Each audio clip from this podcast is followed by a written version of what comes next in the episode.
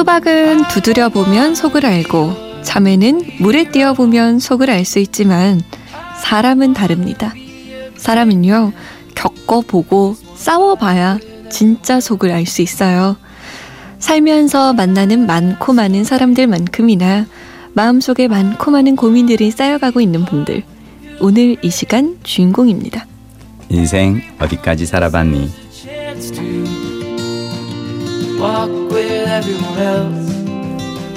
드라마 속에서 사람의 마음을 연구하며 살고 계신 분이죠. MBC 드라마 PD 김민식 PD 모셨어요. 안녕하세요. 안녕하세요. 사람을 굉장히 많이 만나는 직업이잖아요. 예. 그러면 사람에 대한 고민도 많이 생길 것 같아요. 어때요? 고민이 왜 있어요? 드라마 PD가 되잖아요. 네. 우리나라에서 제일 예쁜 여자들, 제일 잘생긴 남자들, 제일 멋있는 사람들, 제일 재미나게 이야기하는 사람들 이런 사람들을 만나는 직업인데 어. 이런 직업을 하면서 고민이 있다고 하면 저는 나쁜 사람인 거죠. 그래요. 아, 얘기하다 보니 난 정말 계속 비호감 캐릭터가 어, 되는 좀것 비호감이 같아. 되는 것 같아요. 아니 제가 좀 들었거든요. 네. 막 스타병 걸린 사람들도 많이 만났다. 아. 라고 제가 아는 드라마 PD는 괴로움을 호소하기도 했었어요. 있잖아요. 네. 그 스타병이 걸리는 사람은 어, 스타인 거니까 그 병이 걸리는 거예요. 아닌데. 스타가 아닌데 병이 걸리잖아요. 그러면 그분을 스타로 그냥 대접해 주면 돼요. 어. 스타가 아닌데 스타병에 걸린 사람을 스타로 대접해 주잖아요. 네. 그러면 그 연기자는 언젠가 스타가 되면 저를 되게 귀한 감독으로 저를 생각해 줄 거예요. 안 되면요? 안 되면요? 그러면 뭐 굳이 그런 사람하고 연- 연락할 필요가 있나요? 일단 그래도 처음에는 잘, 잘 해줘야 돼요. 누가 스타가 될지는 모르거든요. 아. 그럼요. 잠재성이 그럼요. 무궁무진하니까요. 몰라요. 어.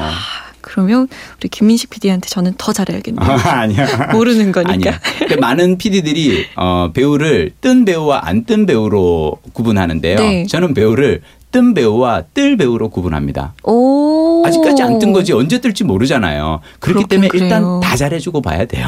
아. 좀 비굴하지만 그게 제가 어, 밥을 먹고 사는 비법이랍니다. 네.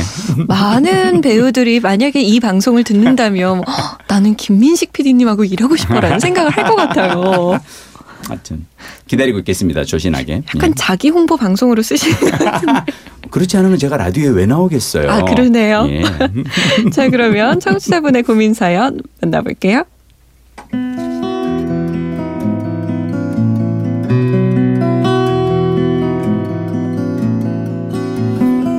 졸업을 앞두고 있는 여대생입니다. 저에게는 대학생 남자친구가 있어요. 제가 취업 준비를 위해 서울로 올라오는 바람에 뜻하지 않게 장거리 연애를 하고 있죠. 그런데 장거리 연애를 하면서 애정전선에 문제가 생기기 시작했습니다. 아주 사소하다 못해 시시한 일로도 싸우게 된 거죠. 내 생각 하긴 해? 얼굴도 못 보는데 연락이라도 자주 할 수 없어? 아니 주말에 잠깐 시간 내는 게 아니 그게 그렇게 어려워? 몸이 멀어졌다고 마음도 멀어지는 거야? 네. 처음에는 이렇게 다투는 게 당연하다고 생각했어요. 보고 싶을 때 볼 수 없고 함께 하고 싶을 때 함께 할 수 없으니까 그걸 마음으로 다 대신해야 하니까 서운함이 생기는 건 어쩔 수 없는 일이라고 말이죠. 하지만 작은 일로 너무 자주 부딪히다 보니까 사람이 지치더군요. 취업 준비만으로도 힘든데 남자친구와 싸우느라 감정 소비를 하게 되니 몸도 마음도 방전이 되어버렸네요. 그래서 말인데 장거리 연애를 하면서도 변함없이 사랑하는 법, 싸우지 않고 예전의 관계를 유지할 방법 혹시 있을까요? 있다면 저에게 좀 알려주세요.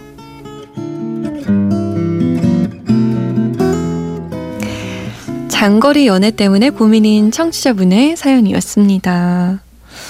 이런 질문 해도 되나요? 장거리 연애 해보셨나요? 아 미치겠습니다. 제가 사실은 20대 때 장거리 연애하다가 깨져가지고 아니, 아이고. 깨- 그냥 깨진 게 아니라 네. 그러니까 저는 이제 그이 산산조각 났어요? 어떤 회사에 그 부산 지점에 첫 발령이 난 거예요. 네. 처음 취업할 때서부터 그 회사에서 취업 조건이 지방 근무가 조건이었고 그래서 저는 부산 지점에서 근무를 했는데 어, 서울에서 대학을 다니면서 사귀었던 후배가 있어서 이 장거리 연애를 하는데 정말 너무 힘들었어요. 주말마다 물론 매 주말마다 이렇게 기차 타고 왔다 갔다 하면서 당시에는 이제 어, KTX는 없었고 새마을호 있었 으니까 네. 근데 그러다가 제가 회사에다가 어떻게든 막 읍소를 해가지고 막 미친 듯이 영업 실적도 올리고 그래서 어 저 저기 뭐야 어 서울 본사로 발령 내지 않으면 저 그만둘 겁니다. 막 이러면서 네. 서울 본사까지 제가 이제 올라온 거예요. 어머. 올라왔는데 그 사이에 음그 사이에 다른 잘생긴 남자를 만나가지고 어머 어머 어머. 음, 그래서 제가 역시나 이렇게 아 그러니까 바로 옆에서 어, 관리하지 못하면 어, 깨지는구나라는 걸 저는 되게 잘 알고 있는데 근데 저는 이분 그 사연 들으면서 약간 좀 안타까운 거 뭐냐면 네. 지금 계속 싸운다고 그랬잖아요. 네.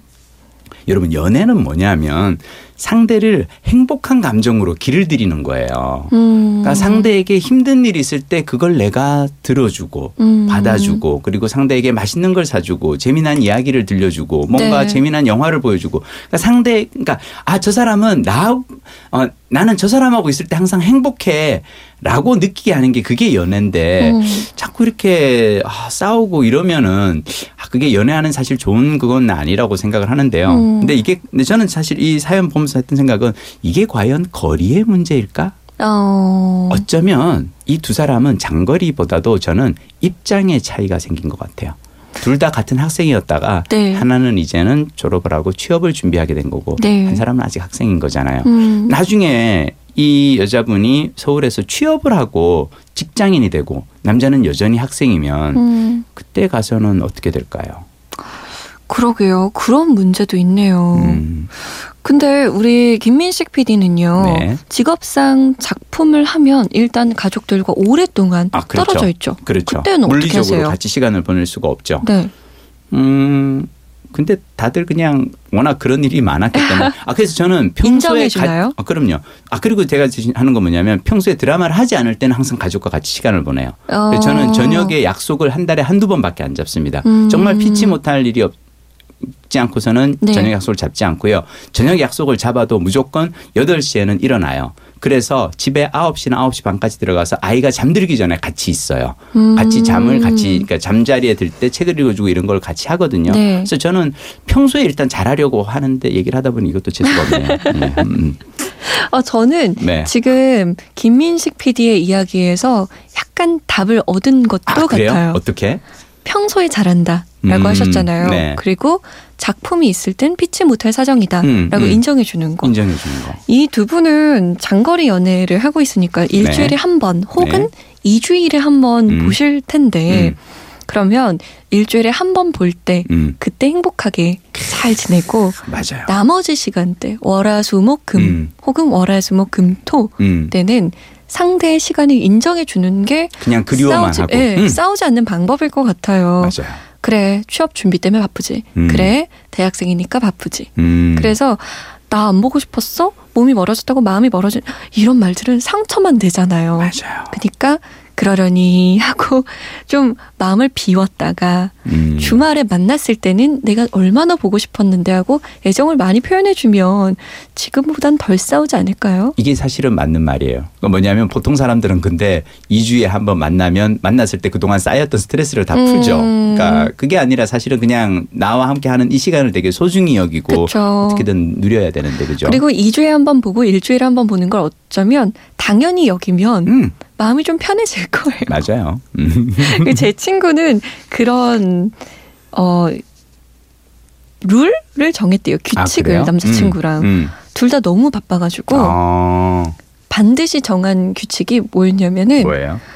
하루에 세 번 이상은 연락을 한다. 음. 아침에 일어났을 때, 음. 점심 먹을 때, 음. 그리고 집에 갈 때, 어. 뭐 아니면 잠들기 전에. 음, 음. 근데 그 시간들이 뭐 한 시간씩 통화하고 이런 게 아니라 그냥 보고 수준? 음. 어, 나 아침에 가. 음. 점심 먹었어. 잘 음. 먹었어? 음. 그래, 하루도 잘 보내? 음. 저녁에 나 오늘 좀 힘들었는데 좀 일찍 잘 것 같아. 음. 주말에 얘기해 줄게. 음. 이렇게 얘기를 한대요.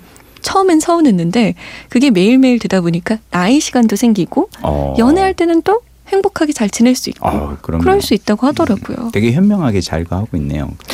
그러니까요. 좀 이런 규칙들이 세우긴 어렵지만 음. 잘 적응이 될 수 있다면 좋을 텐데 말이죠. 이분에게도. 중요한 건 서로를 좀 존중해주는 서로의 입장에 대해서 조금 더 존중해줬으면. 그러니까요. 받아들이는 게 음. 필요한 것 같죠. 네. 자, 잠 못 드는 이유 홈페이지 들어오시면 인생 어디까지 살아봤니 게시판 마련돼 있습니다.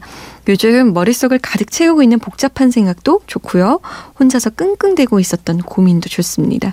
글을 남겨주시면 저희가 이 시간에 같이 이야기 나눠볼게요. 다음 시간에 만나요. 다음 시간에 뵐게요.